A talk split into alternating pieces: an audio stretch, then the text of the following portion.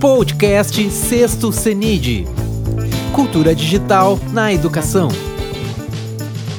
Este é o episódio que vamos escutar o professor André Rabi, com a palestra O papel dos espaços disruptivos de aprendizagem para a formação humana. Olá, eu me chamo André Rabi e eu estou aqui para conversar com vocês sobre o papel dos espaços disruptivos de aprendizagem para a formação humana. Eu estou fazendo esse vídeo para poder participar do sexto CENID, o Seminário Nacional de Inclusão Digital, que é organizado pela Universidade de Passo Fundo. Queria, desde de já, agradecer o convite para participar e poder gravar esse vídeo, fazer essa palestra principalmente ao meu grande amigo Adriano Teixeira. Eu sou professor da Universidade do Vale do Itajaí, a Univale, e participo dos programas de pós-graduação em computação, que nesse momento eu sou coordenador, e também do programa de pós-graduação, mestrado e doutorado em educação. A Univale não é uma universidade muito conhecida, por isso eu sempre gosto de trazer um pouco de informações de onde eu venho, do contexto que eu trabalho. É uma universidade comunitária que fica no litoral norte de Santa Catarina, tem sete campi, em torno de 23 mil alunos, entre cursos de graduação presenciais e à distância, são mais de 100 opções, 12 mestrados e 6 doutorados, todos recomendados pela CAPES, dois colégios de aplicação que atendem todas as etapas da educação básica, aproximadamente 1.200 professores e 1.200 funcionários, uma estação de rádio, uma estação de TV, um museu cenográfico. Na maioria dos rankings, ela é considerada a melhor universidade não pública de Santa Catarina. Eu hoje vou trazer uma fala para vocês que ela tem muita relação com a minha atuação e uh, também com a necessidade que a gente vê cada vez mais presente de repensar os espaços da escola.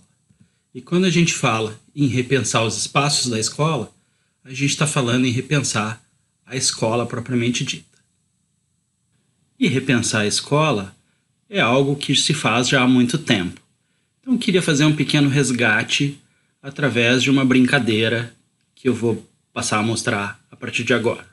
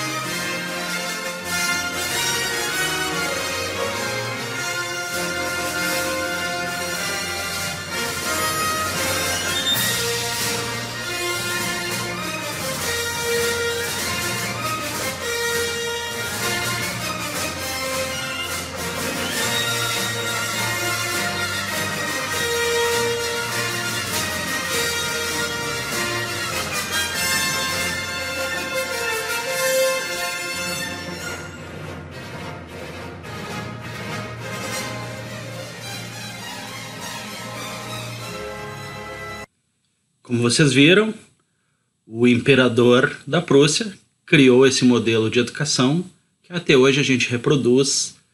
Uh, muitos também chamam de modelo industrial e a gente conhece ele bem porque a maioria de nós vivencia ainda hoje esses espaços. Tá? Eu também queria aproveitar e mostrar mais algumas imagens para fazer e continuar essa provocação. Nessa imagem que eu vou deixar vocês lerem o texto, né? ela, eu gosto muito dela porque é muito frequente a gente ter os professores que dão um exemplo contrário daquilo que eles dizem, cuja prática não corresponde o discurso. Professores que, mesmo sem perceber, e, e não por culpa do professor, mas porque ele está inserido num ambiente que faz isso há muito tempo, acabam formatando as ideias dos estudantes, tentando trazer todos para um mesmo padrão de resposta, um mesmo conjunto de crenças, ao invés de fomentar a diferença e investir na potência de cada um.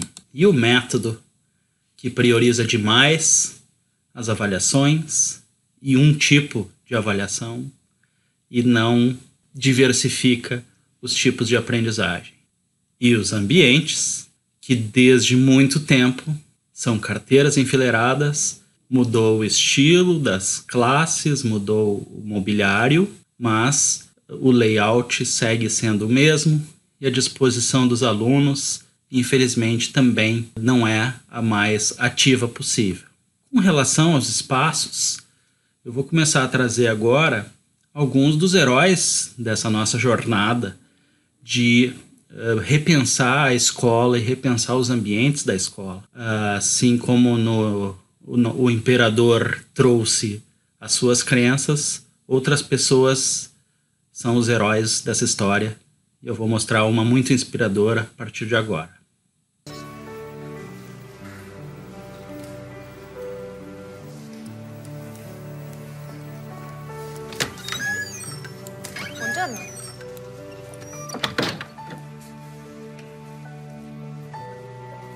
Serve qualcosa, signori?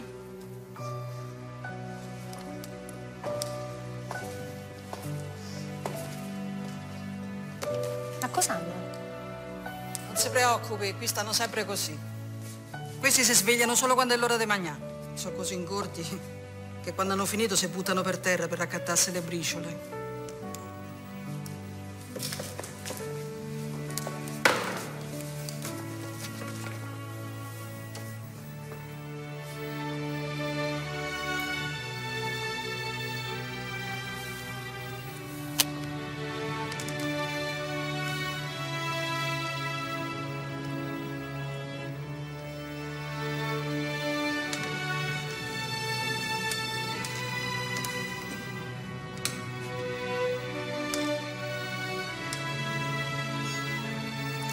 Stanza così, senza oggetti, senza giocattoli. Le briciole di pane sono l'unica cosa che hanno. Ha cominciato a piovere.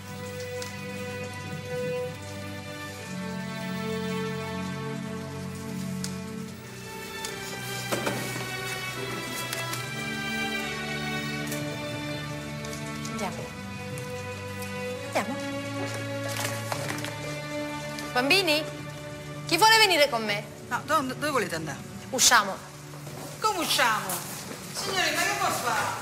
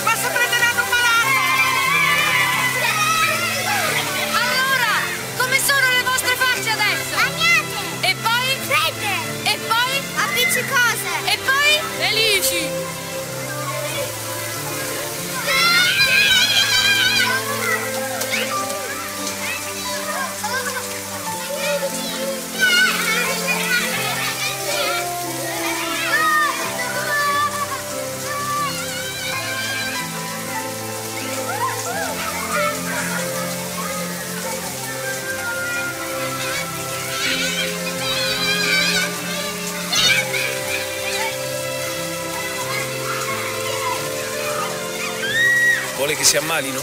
Voglio che vivano. Non possiamo tenerli chiusi in una stanza in attesa della prossima visita médica. Esse filme é lindo. É o filme da história de Maria Montessori e mostra muito também de como ela acabou criando todo um, um ambiente escolar diferenciado para atender as crianças, uh, simplesmente observando, fazendo uma pedagogia científica baseada na observação da criança, aprendendo com a criança o que ela precisa, usando materiais do cotidiano, usando uh, novos espaços que em geral eram pensados para o adulto e colocando a criança em primeiro plano. Eu gosto muito das ideias de Montessori, é uma das eh, pessoas que mais me inspira. Recomendo a todos assistirem o filme, o filme é lindo. Então, a partir desses problemas que a gente vê na escola hoje em dia, a pergunta que eu me faço e que acredito é pertinente nesse momento é como que nós podemos tornar a escola um ambiente mais feliz, voltado ao desenvolvimento pleno dos estudantes. Não apenas conectado com desenvolver conhecimento, competências, conteúdos, e sim um ambiente agradável em que os jovens queiram ir, gostem de ir, que os momentos felizes não sejam apenas o recreio e a educação física, que não é feliz para todos. Né? Bom, uh, a partir dessa pergunta, eu também comecei a perceber que as competências do século XXI, que são amplamente difundidas atualmente, como sendo uh, aquilo que se espera, que se busca desenvolver na educação para que os jovens possam exercer sua cidadania plenamente no futuro, e está aí representado nessas três grandes nuvens, a da cognição, do interpessoal e do intrapessoal. Todas elas falam bastante uh, habilidades e competências que pouco tem a ver com conteúdo, pouco tem a ver com a aprendizagem de fatos, conceitos, e, portanto, uh, me leva a crer que muito da energia que nós estamos investindo e do tempo que estamos investindo na docência, no currículo e na escola está indo na direção errada. Alguns caminhos possíveis uh, não os únicos, mas aqueles que eu segui, foi de buscar inovar os ambientes, de encontrar e prover flexibilidade curricular, usar e, e criar metodologias ativas e também fomentar o desenvolvimento do pensamento computacional, que é um dos temas que eu pesquiso e que eu acredito que é uma das competências mais importantes para o futuro próximo.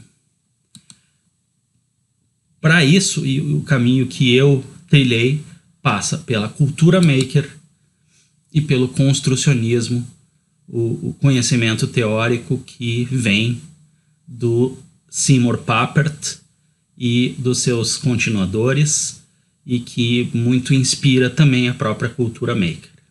E é disso que eu passo a falar a partir de agora. Antes de começar a falar, eu queria mostrar um pouco na prática o que é a cultura maker e como ela vem sendo desenvolvida no espaço que eu coordeno, o Laboratório de Inovação Tecnológica na Educação, o LIGHT.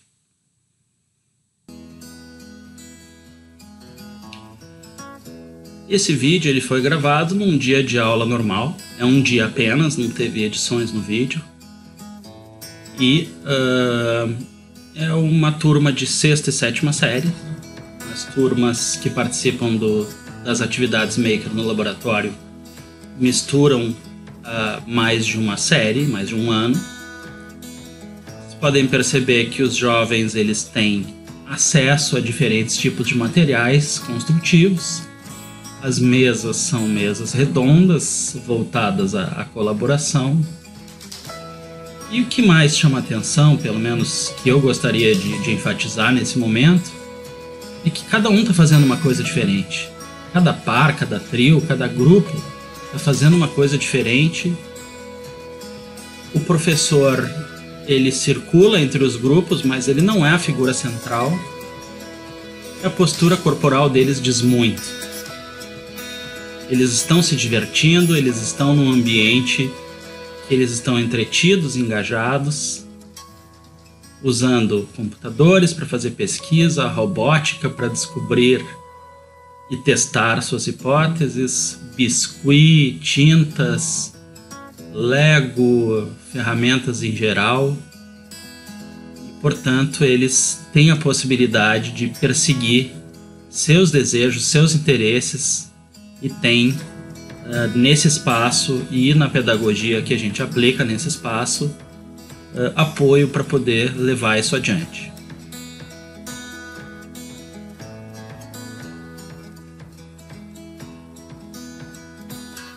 Esse vídeo que vocês estão vendo, ele é uh, uma parceria com o Colégio de Aplicação da Universidade e nós atendemos nesse laboratório. E também existem outros projetos que depois eu vou mostrar um pouco mais. E essa é apenas uma vinheta para a gente começar a falar sobre cultura maker, principalmente para quem nunca viu, não, não tem uh, uma ideia mais clara de como se desenvolvem as atividades. E esse é o maker que nós fazemos. Um ambiente mais descontraído, um violão com sofá, com pipoca e outras formas da gente tornar o ambiente agradável para os estudantes. Pois bem, a cultura maker é aquilo que tem sido uh, associado né, ao faça você mesmo. Na verdade, é uma extensão do faça você mesmo.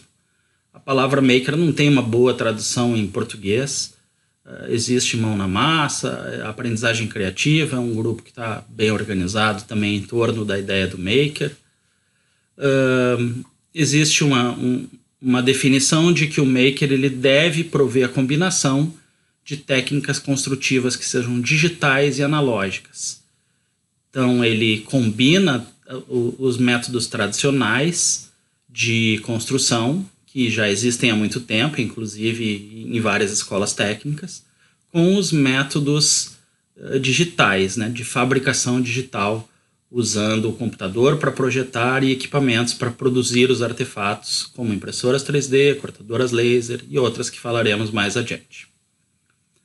O Maker ele usa frequentemente uh, controladoras que são programáveis, ou seja, placas em que a gente pode automatizar coisas, e ele uh, tende a valorizar uma personalização e individualização daquilo que se produz. Uh, se contrapõe àquilo que é industrial e massificado. O Maker não é a ideia de você criar artefatos em grande quantidade.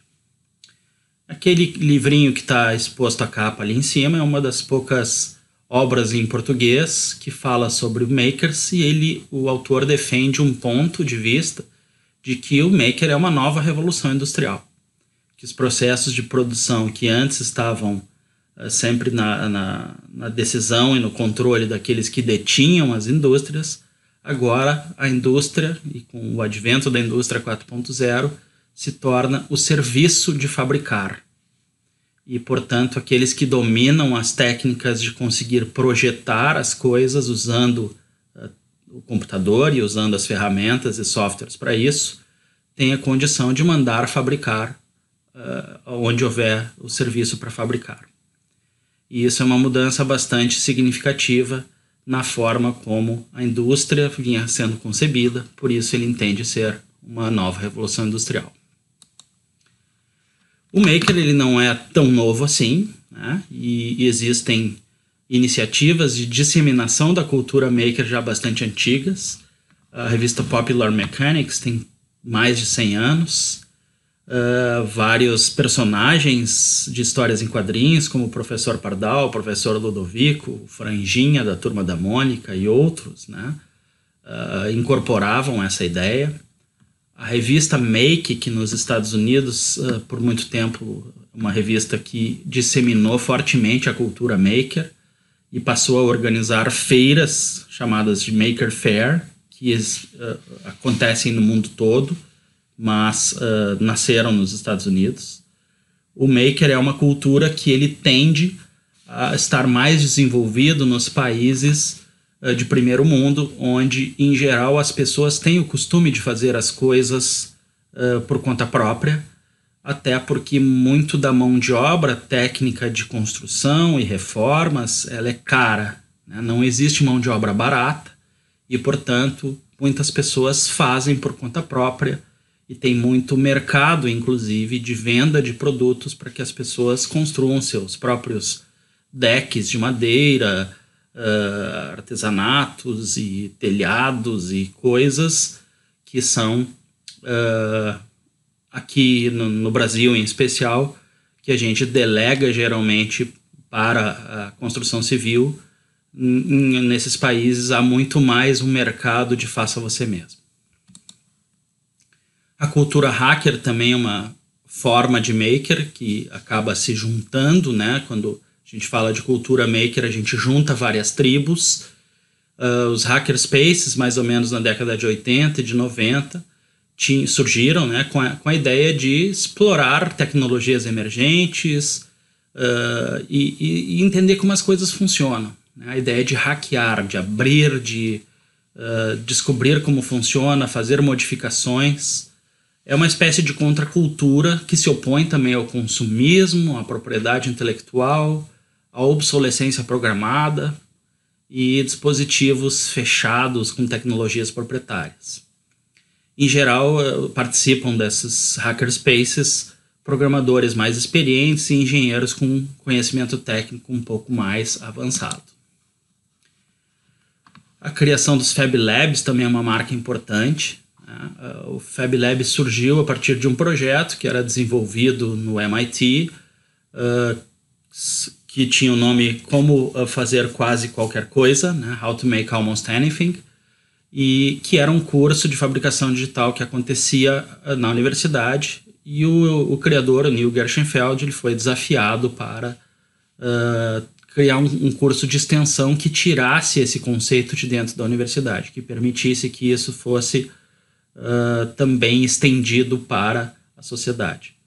Com isso, ele cria uma rede chamada Fab Foundation e cria padrões de uh, laboratórios que precisam seguir um determinado conjunto de uh, regras de funcionamento, tem que ter um conjunto de equipamentos, as pessoas para abrir um Fab Lab têm que fazer um curso específico.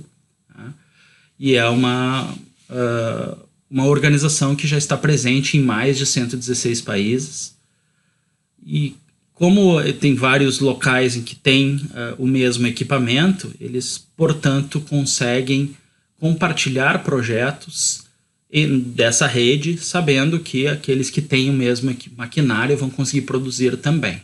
Isso expandiu a ideia de do it yourself apenas para do it with others, né? de faça com os outros, e o compartilhamento de uh, conteúdo, de projetos e de ideias todo o Fab Lab ele tem uh, na sua organização, né? Para você ter um Fab Lab, você tem que abrir um dia da semana gratuitamente para que as pessoas possam utilizá-lo. Portanto, todo o Fab Lab, inclusive aqui no Brasil existem vários, uh, tem essa prerrogativa. E tem o Maker 100% nacional, uh, que é vindo da criatividade do brasileiro, da necessidade de uh, driblar as dificuldades, de criar soluções criativas a partir da, da, das necessidades, da falta de recursos. Né? A tradição brasileira de adaptar, improvisar, encontrar soluções simples e criativas. E uh, a gente tem a, sempre a conotação um pouco negativa da gambiarra, como sendo algo às vezes ilegal né, ou perigoso do ponto de vista técnico, mas existe um, um conjunto de pessoas que estão estudando a gambiologia né, e tentando uh, tirar essa conotação pejorativa da gambiarra e valorizar o seu lado criativo, construtivo e de solução de problemas. A cultura maker, ela, portanto, uh, não tem uma vertente única, né? E tem muitas palavras e termos que se assemelham ou são próximos ao maker.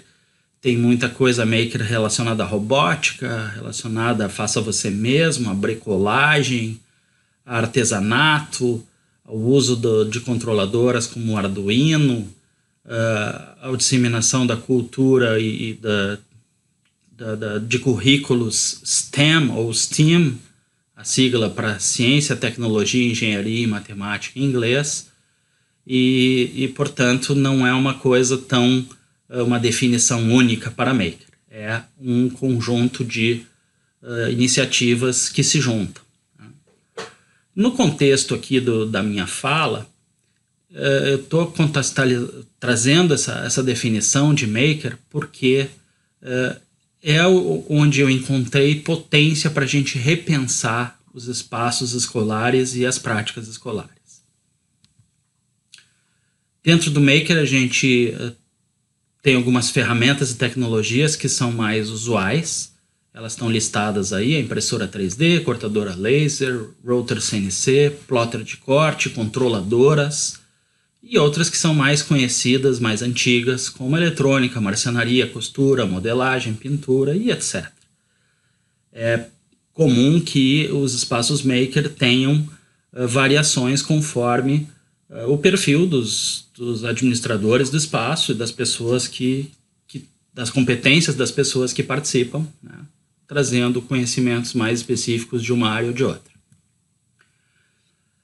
algumas imagens que ilustram aquilo que uma impressora 3D é capaz de fazer, né, derretendo um tipo de plástico que é biodegradável, uh, muitas vezes uh, com a sigla PLA, que é ácido polilático, ou também ABS, que eu não me recordo o que significa, mas que são filamentos que podem ser derretidos e uh, criar peças com volume, geralmente de uma cor só. Né, existem alguns modelos de impressora que conseguem imprimir com mais de uma cor, mas eles ainda são uh, poucos.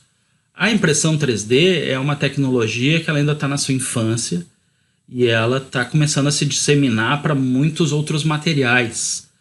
Então, já existem impressoras comerciais de alimentos, como crepe, chocolate, bolo, eh, aquela cobertura do café, né, de, de café expresso, que tem aquela espuma né, em cima.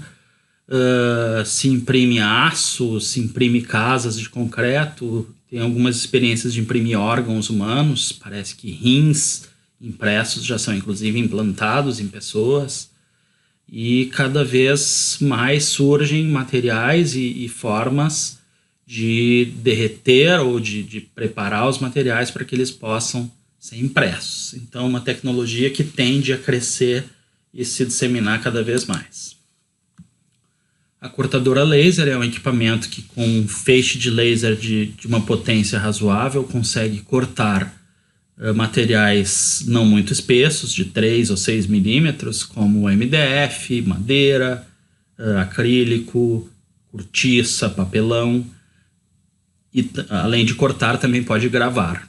E com isso, ela pode fabricar peças como essas que vocês estão vendo. A cortadora laser num espaço maker ela tem um potencial muito interessante porque ela produz as peças bem rápido, comparado principalmente com a impressora 3D.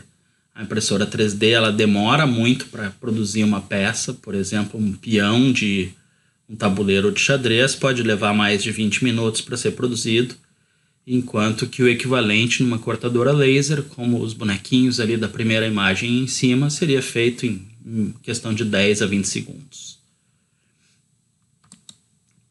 A router CNC ela esculpe uma peça através de uma broca fina, né? então ela retira material e com isso ela consegue produzir outros tipos de peça e fazer outros tipos de gravação.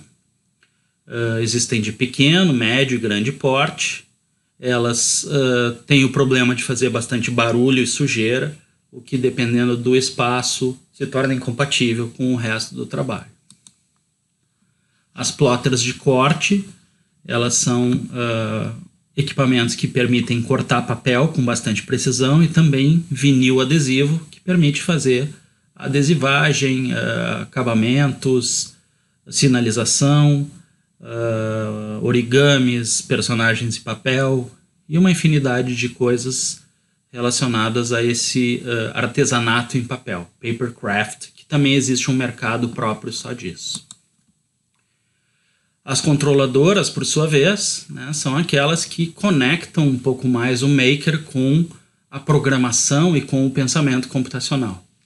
Através delas é possível criar automatizações usando sensores, usando motores, usando LEDs, usando uh, artefatos que podem ser impressos ou cortados nos outros equipamentos.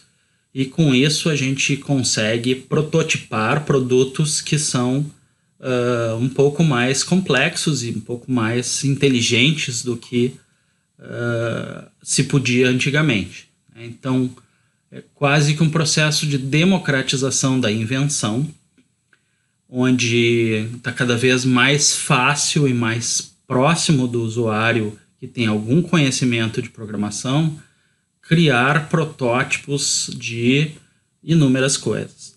Uh, inclusive com uh, crescimento da internet das coisas, existe a perspectiva de que haja um, um aumento bem grande do número de produtos que são produzidos a partir dessas tecnologias. Nos espaços maker, a gente vê muita automatização de carrinhos, de existem muitas competições de robótica, às vezes de luta, às vezes de seguir linha ou de fazer tarefas.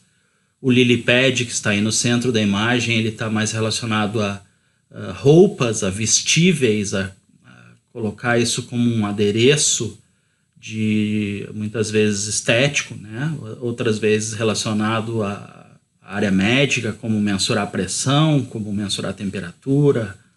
A Google Board é uma das placas que tem uma curva de aprendizagem mais fácil para o aluno, mais rapidamente ele consegue começar a criar uh, as suas primeiras automações. E o Arduino, talvez o mais conhecido e com mais produtos, e por conta disso também com um custo mais baixo para criação de projetos. No entanto, ele não é tão fácil de dar os primeiros passos. Eu mencionei o pensamento computacional e eu vou uh, aprofundar um pouco esse tema, né, porque, como eu disse anteriormente, é um tema que eu julgo uh, fundamental que a gente inclua tanto na educação básica, como também uh, nos espaços maker e no, nas atividades em que a gente repensa os espaços e repensa o uso do computador, o uso da tecnologia, porque o pensamento computacional ele possibilita que o jovem se coloque numa posição de criador de tecnologia, de inventor, e não apenas de consumidor de tecnologia. Vou falar um pouquinho mais dele. Ele é tido como uma forma de estruturar a solução de problemas, tirando proveito do poder da computação. Tá? E como eu disse antes, ele permite que o estudante passe a ser criador. Um, muito da ciência do futuro, e na verdade a atual ciência, já é feita com o uso de conhecimentos de computação. Cada vez mais áreas do conhecimento acabam uh, envolvendo ou tendo a necessidade de conhecimentos de programação para evoluir ou até para desenvolver uh, as suas atividades.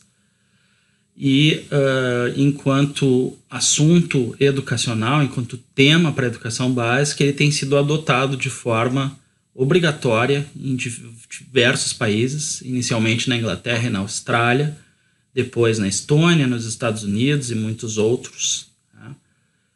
Uh, e é uma tendência inequívoca. No Brasil, isso é feito ainda de uma forma um pouco tímida, pela Base Nacional Comum, mas existem iniciativas para complementar a Base Nacional Comum, né, uh, que eu falarei em seguida.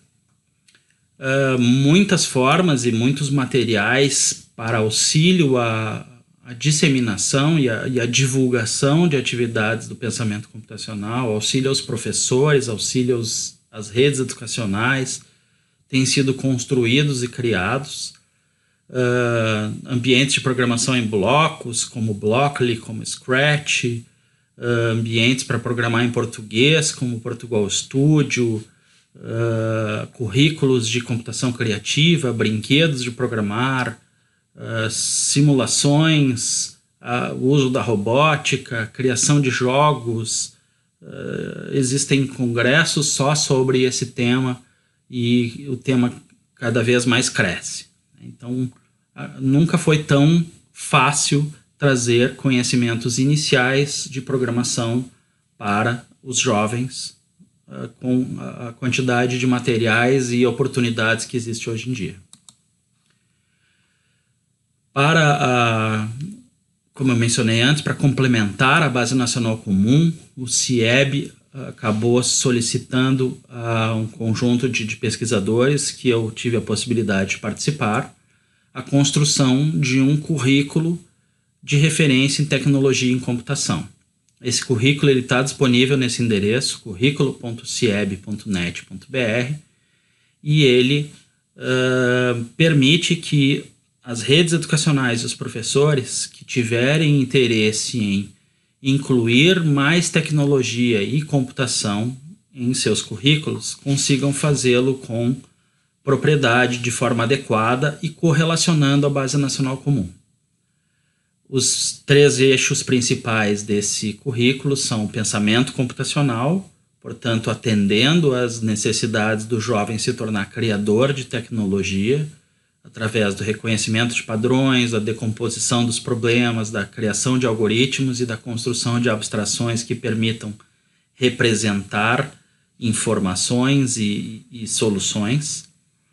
Uh, o eixo da tecnologia digital, que permite que se conheça mais sobre o funcionamento da tecnologia, dos computadores, das redes, e a cultura digital, que versa mais sobre a postura, o uso da tecnologia, a, a potência da tecnologia enquanto linguagem para se expressar, para construir, para criar, e o próprio cidadania digital, né, de ser, de, de uh, participação em redes sociais e entender os riscos e as potências da tecnologia.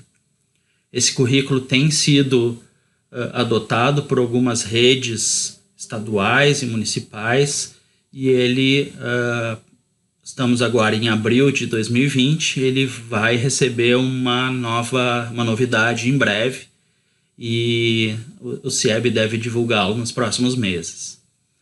Ele uh, ao ser construído ele possibilitou que uma ah, talvez falha, um, um, gap que tinha na base nacional comum, uma, na competência de cultura digital, que mencionava que a, a base, ou o que se esperava da base nacional comum, é que ela pudesse uh, tornar os jovens criadores de tecnologia, mas as habilidades da base apenas não construíam essa competência adequadamente. E esse currículo vem justamente para complementar essa ausência da base nacional comum.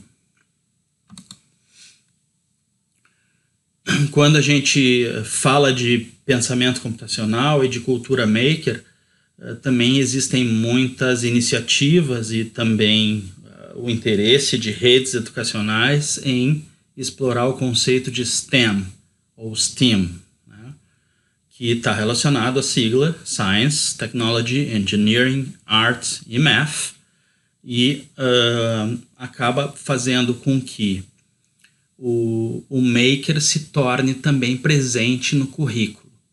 A ideia de STEM STEAM é de que uh, existem muitos problemas e muitos uh, desafios interessantes de ciência, tecnologia, engenharia e matemática que eles estavam muito distantes da escola. É muito mais interessante construir uma ponte do que ficar estudando a partir das equações algébricas. Uma ponte com palitinho de picolé ou desafios de, de construção de estruturas ou ainda de fazer ciência eh, mão na massa, coletando dados e não apenas aprender sobre né, as descobertas. Também existe uh, uma pressão de mercado para que isso aconteça, para que aumente o número de engenheiros disponíveis, uma vez que é uma área que tem tido pouca procura nos cursos, e também um, uma competitividade internacional, principalmente entre as grandes potências, querendo formar jovens, mais jovens com competências nessas áreas, porque entendem que elas são estratégicas para o futuro de seus países.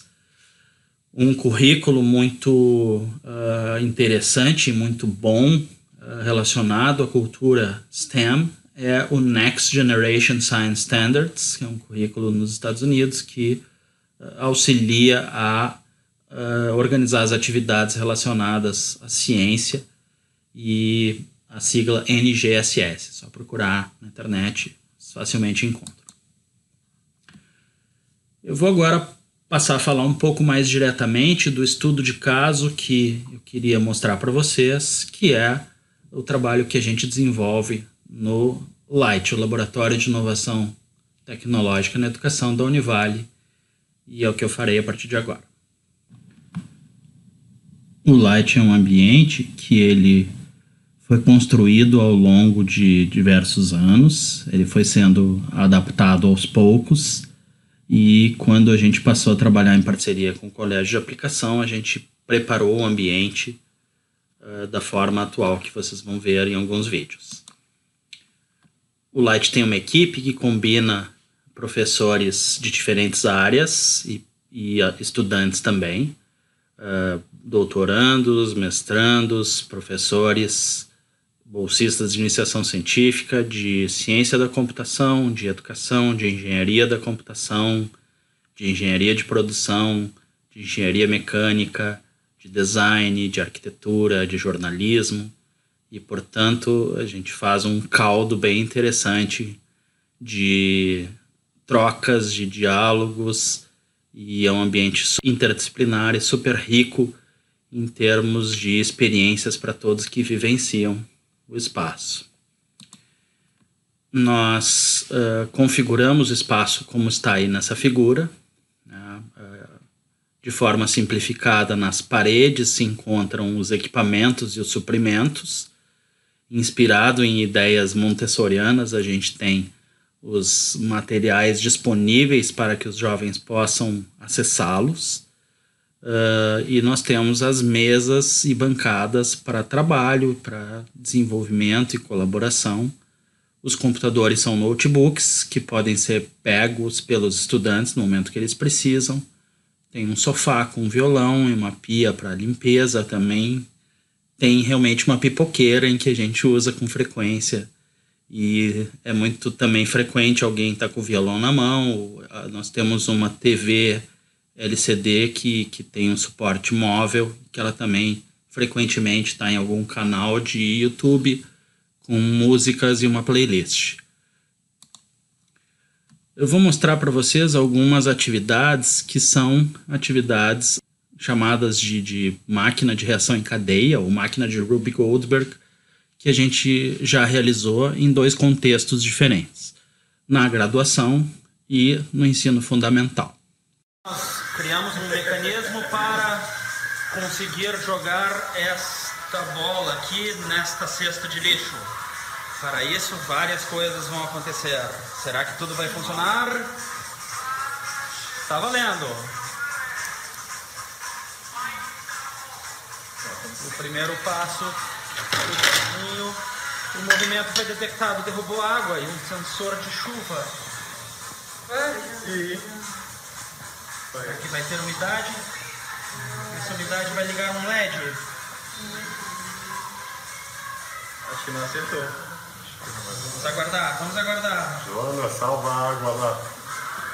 Momentos nervoso. Mexe, coloca a água. Pronto. Aí. Está aumentando a temperatura.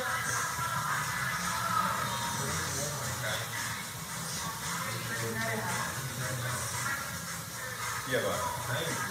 Está indo, o carrinho vai e a bolinha. Audio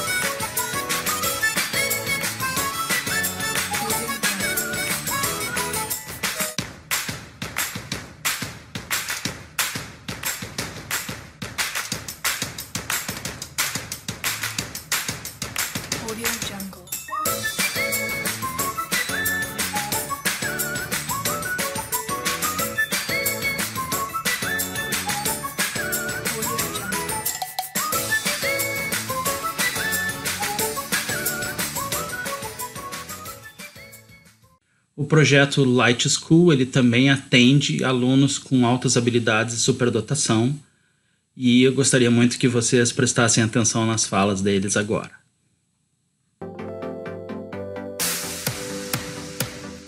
Já tá gravando? Com licença, você sabia que existe um lugar mágico, maravilhoso, incrível? O nome desse lugar se chama Light. Joaquim Mendonça Santos. Eu tenho 12 anos. Eu vim pra cá porque eu pensei que finalmente a minha inteligência se aceita em algum lugar. E bem, eu achei certo.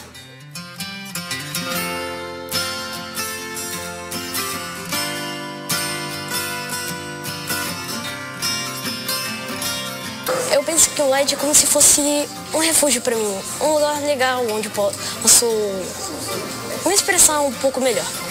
Aqui diversas pessoas se juntam para criar coisas cujo nome são projetos. A escola exige assim, mas já aqui, não, você pode fazer do jeito que você quiser, do jeito que você achar melhor. O que eu já aprendi aqui, uma das partes que eu mais gostei foi impressão 3D e modelagem com biscuit, que é uma- um tipo de massinha especial. Aqui, quando eu comecei, eu já comecei aprendendo programação. E- agora tô aprendendo como mexer em vários tipos de máquinas, como a impressora 3D e a cortadora laser. Hoje a gente tem uma grande produção para fazer uma casa que, como posso dizer, autônoma. Algumas pesquisas em andamento de mestrandos do laboratório, especificamente a mestranda Aline Gonçalves, né, que está realizando na escola que ela trabalha, o, transformando o laboratório de informática em um espaço maker. E ela passou a desenvolver com estudantes que estavam em risco de abandono da escola uma atividade no contraturno que mudou completamente a, a relação dos estudantes com a escola. Eles passaram a trabalhar em atividades que eles tinham interesse. Um dos alunos era apaixonado pelo Titanic, vocês podem ver na imagem que eles construíram um Titanic de papelão.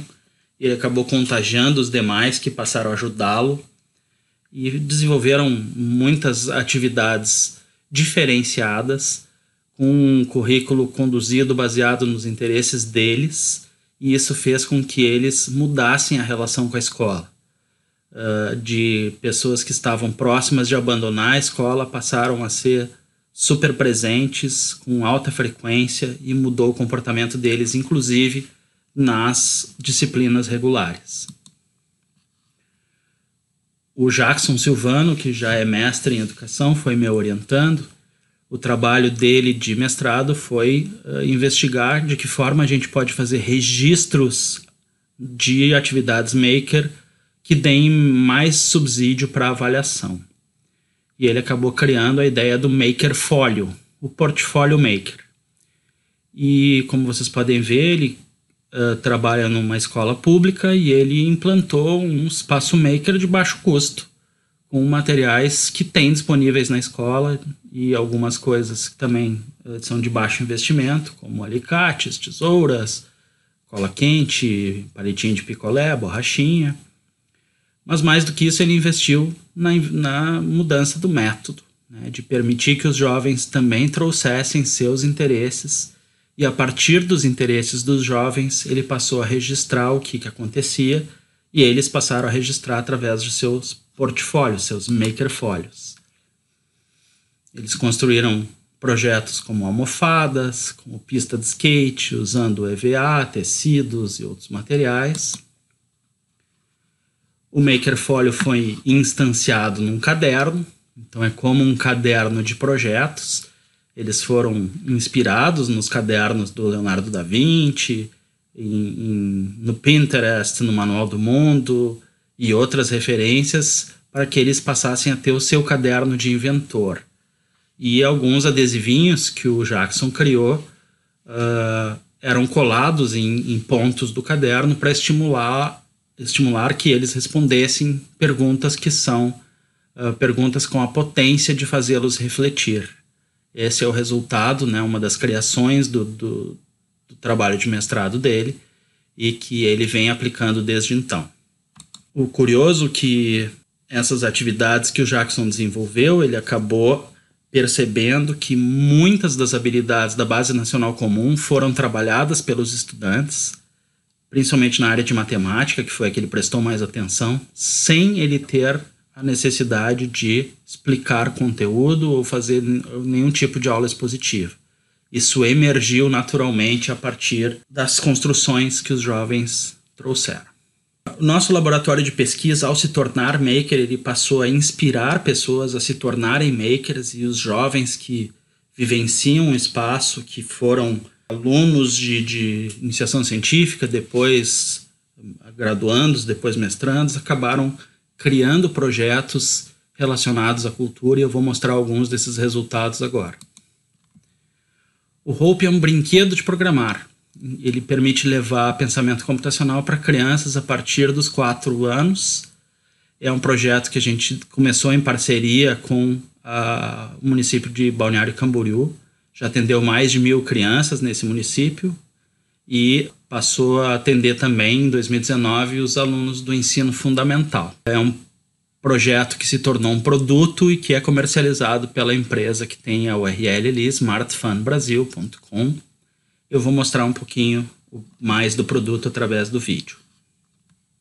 Uma aula diferente para os alunos do Colégio de Aplicação da Univale, envolvendo brincadeira e tecnologia. É momento de desenvolver várias habilidades de forma dinâmica e criativa. Aqui no Laboratório de Inovação Tecnológica na Educação, as crianças têm um colega de classe um pouco diferente. O Hope auxilia no desenvolvimento de novas habilidades e também de raciocínio matemático. Assim, brincando e aprendendo. Meu sonho é ser que eu faça robótica, então aqui eu estou começando um pouquinho em pouquinho a começar. Então ali no meu projeto eu estou fazendo um robô, mas não é programado porque eu ainda não consigo. Mas eu estou fazendo um robô de madeira e de papelão e eu adorei aqui.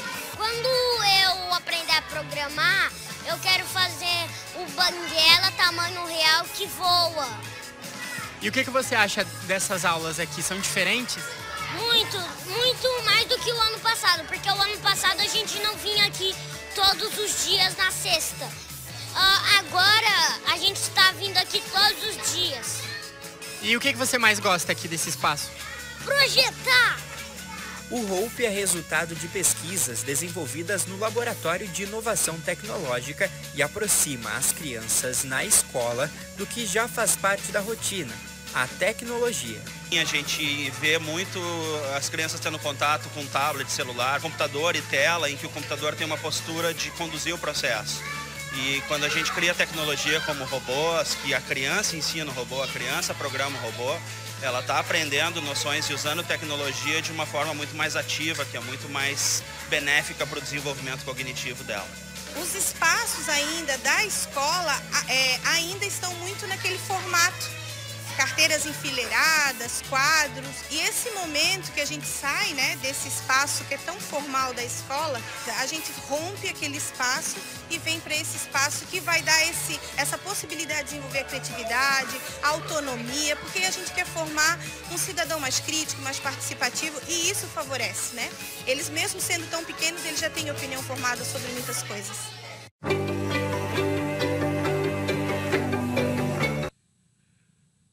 Apareceu um pouco no vídeo alguns tapetes, né, que são os tapetes pedagógicos. Esses tapetes também são construídos pelos professores e pelos alunos nos ambientes de escola pública e eles acabam uh, trazendo a ideia de micromundo, a ideia de construir um, um, um cenário que favorece a aprendizagem, que favorece o engajamento dos estudantes com aquilo que os professores estão trabalhando ou aquilo que eles mesmos buscam uh, explorar, como a, a imagem central que mostra um tapete construído pelas próprias crianças. Um outro projeto que nasceu no laboratório, o trabalho de conclusão do Eduardo, é os Eletroblocks. Isso está muito próximo de uh, iniciar uma campanha de financiamento coletivo. São bloquinhos que se conectam através de ímãs e permitem que as pessoas possam criar coisas facilmente usando eletrônica, como baterias, motores. Vocês acessarem aquele endereço ali embaixo, eletroblocks.com.br, vocês podem conhecer mais detalhes. Nossa bolsista e depois uh, quase mestranda agora, né? ainda não não está efetivamente como aluna regular.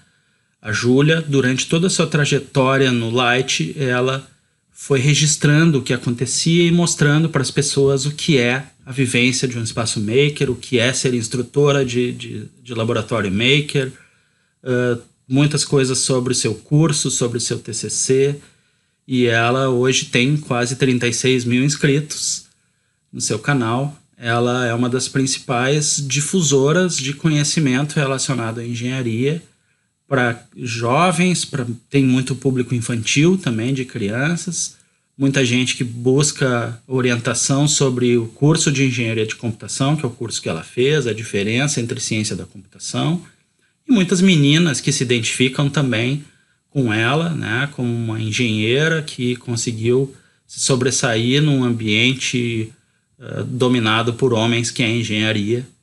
Uh, portanto, conheçam também esse laboratório, esse canal de YouTube no endereço ali embaixo, ou só procurar o Laboratório da Júlia no YouTube, vocês rapidamente vão encontrá-lo. Uh, um projeto que nasceu da ideia de nós levarmos os espaços maker para locais que não têm condição de, de, criar um espaço maker. A gente acabou criando uma estação móvel, um, um armário com rodas que ele se abre e fecha e tem vários dos equipamentos que um espaço maker necessita. Uh, energia elétrica também, então basta que um local tenha uma, uma tomada com energia elétrica para que a gente possa transformá-lo num espaço maker. Estamos tentando transformar esse conceito em um produto, isso ainda não está 100% encaminhado.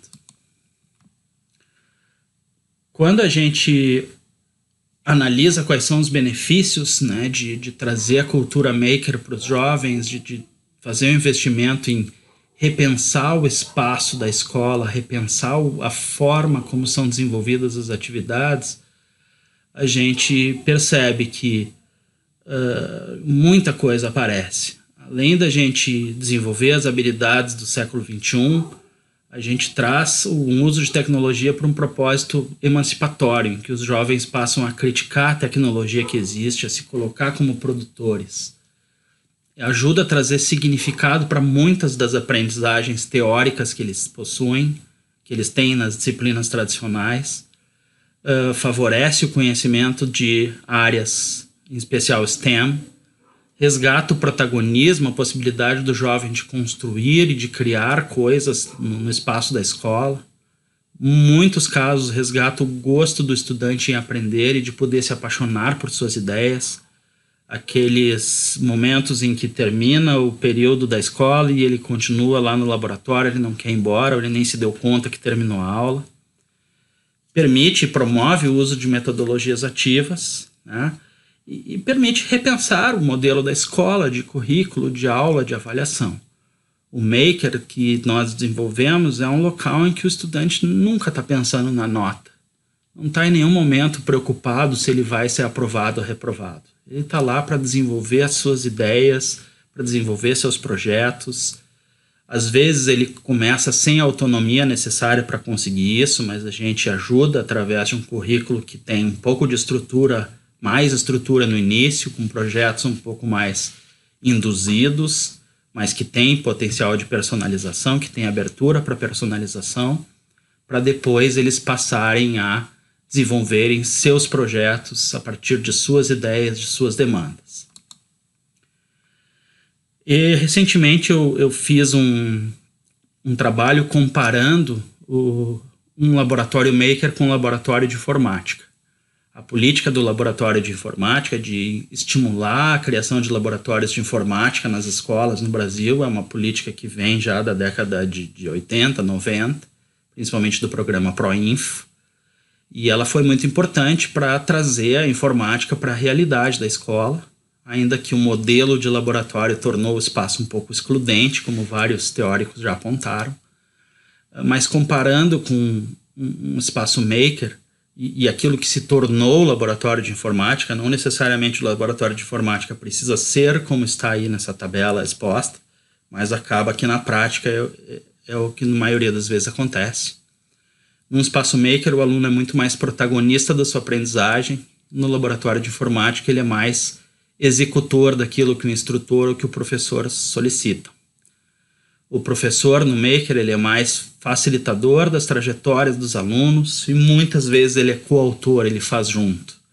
E no laboratório de informática um pouco mais de supervisão e de acompanhamento. A tecnologia no espaço Maker ela serve para dar condições de construir objetos e artefatos. E no laboratório de informática ela é central. Ela provê informações e as atividades. O trabalho em grupo é muito mais favorecido no Maker o potencial criativo é praticamente irrestrito, enquanto que no laboratório de informática ele depende dos softwares que estão lá. As aprendizagens no Maker são muito diversificadas, não necessariamente ligadas a currículo e uh, também relacionadas à questão de lidar com restrição de recurso, restrição de tempo, de socialização, de tomada de decisão e as aprendizagens no laboratório de informática muito frequentemente ligadas ao currículo, à matéria que o professor quer desenvolver. O erro no, no espaço maker ele é parte do processo, é um problema a ser solucionado na próxima versão do projeto. E no laboratório de informática é algo a ser evitado, uma falha do aluno, um perda de pontos no software que ele está usando. Em termos de custo, hoje em dia, montar um espaço maker não com todos os equipamentos, mas que dê para iniciar relativamente bem um trabalho dentro da escola, tem um custo inferior à montagem de um laboratório com 20 computadores. É, isso eu aprofundei, tem uma matéria que está naquele link do, do, site do Porvir, uh, tem mais detalhes sobre esse estudo que, uh, na minha opinião, mostra que não vale a pena investir mais em laboratório de informática. É muito mais proveitoso você criar um espaço para fazer atividades maker ou transformar as salas de aula em um ambiente que possa ser dotado de computadores e outros equipamentos do que criar um laboratório de informática. Finalizando, eu entendo que o maker ele possibilita que os estudantes pensem como inventores, ao invés do que tradicionalmente se faz, que é eles serem ensinados sobre as invenções. E isso muda tudo. O maker ele tira o foco do computador. O computador segue sendo importante para referências, para pesquisa, mas ele é mais um entre vários equipamentos. Eu queria trazer a, a fala de mais um dos heróis da, da resistência, né, os rebeldes aqui, uh, que muito me inspira, que é conhecido de vocês também, para depois comentar um pouquinho.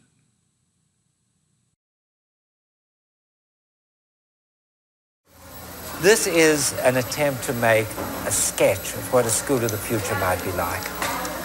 Now, nobody really knows what the future will be like, but we know what it won't be like. We know it won't be lots of children sitting in desks with pencil and paper writing all the day. We know that these new technologies, these computers, will be an important part of it. If you go into any school or any home, you'll find many pencils, many crayons, many paintbrushes, because these are instruments that people have made part of their lives. They use the pencil whenever they have a need for it, to draw, to write a story, to calculate. And so with the computer. It's the natural instrument for doing mathematics, for music, for a hundred other things. And our goal here is to make it sufficiently part of the culture of the place that everybody uses it when it's needed. There are many aspects to what goes on in the school. We see children here writing stories. In other parts of the school, we see music. We see very special projects like Lego Logo. This might sound like playing with toys, but that's just what's so clever about it. They are playing with toys in a very sophisticated way. The Lego Logo project is one in which children build with the construction set Lego and then interface their constructions with computers so that they can control them. The children are learning to program. They're learning important ideas about motion, about feedback. They're learning principles of engineering design. Above all, they're learning that knowledge is a unified thing and that the scientific and formal and mathematical knowledge is not something separate from their passion for toys, from the things they did since they were small children before they even came to school. Eu gosto muito do, do trabalho da obra do Seymour Papert e além dele eu gostaria de recomendar alguns filmes e obras recentes. Né? O, o, filme da Maria Montessori está aí o link em italiano, uh, acho que em português só comprando. Tem um filme muito bom chamado Educação Proibida, que também está disponível, é um filme espanhol excelente sobre inovação na escola, sobre como a escola precisa se transformar.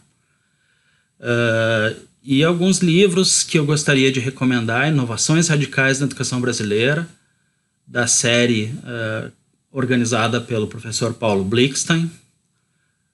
E traz vários capítulos de experiências inovadoras que acontecem já no Brasil. Uh, o livro Computação na Educação Básica, Fundamentos e Experiências, que eu sou autor junto com Avelino Zorzo e com Paulo Blickstein, que traz muitas referências de como a computação já vem sendo usada no Brasil na educação básica em diferentes níveis. É um, uma bela referência para quem está buscando trazer o pensamento computacional para o currículo, buscando se preparar para isso, ou ainda é professor e quer trazer, eh, fazer atividades e se inspirar em algum, eh, alguma obra. E uh, o trabalho do Alexandro Gomes e sua orientanda Thaisa Sarmento de design de ambiente escolar para aprendizagem criativa. Um dos poucas obras que fala sobre a arquitetura dos espaços da escola e como repensar esses espaços para favorecer a aprendizagem criativa.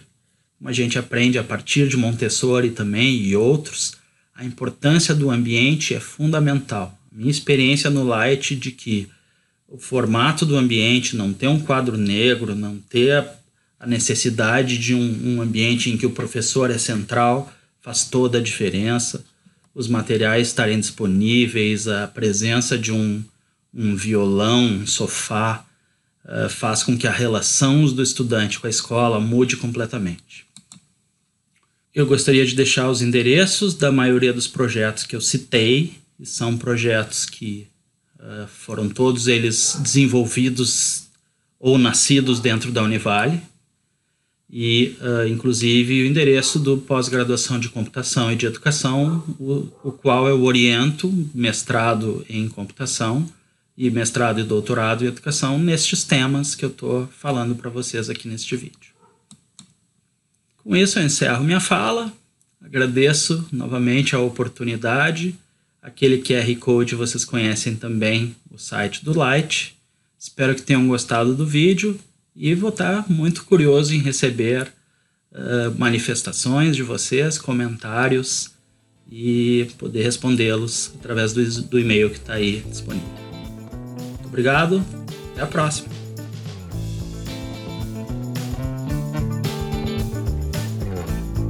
Este podcast foi produzido pela equipe organizadora do CENIT, em parceria com a Rádio Conexão, um projeto de ensino do IFRS Campo Sertão. Composição de trilha sonora e edição de áudio, Felipe Batistella Álvares.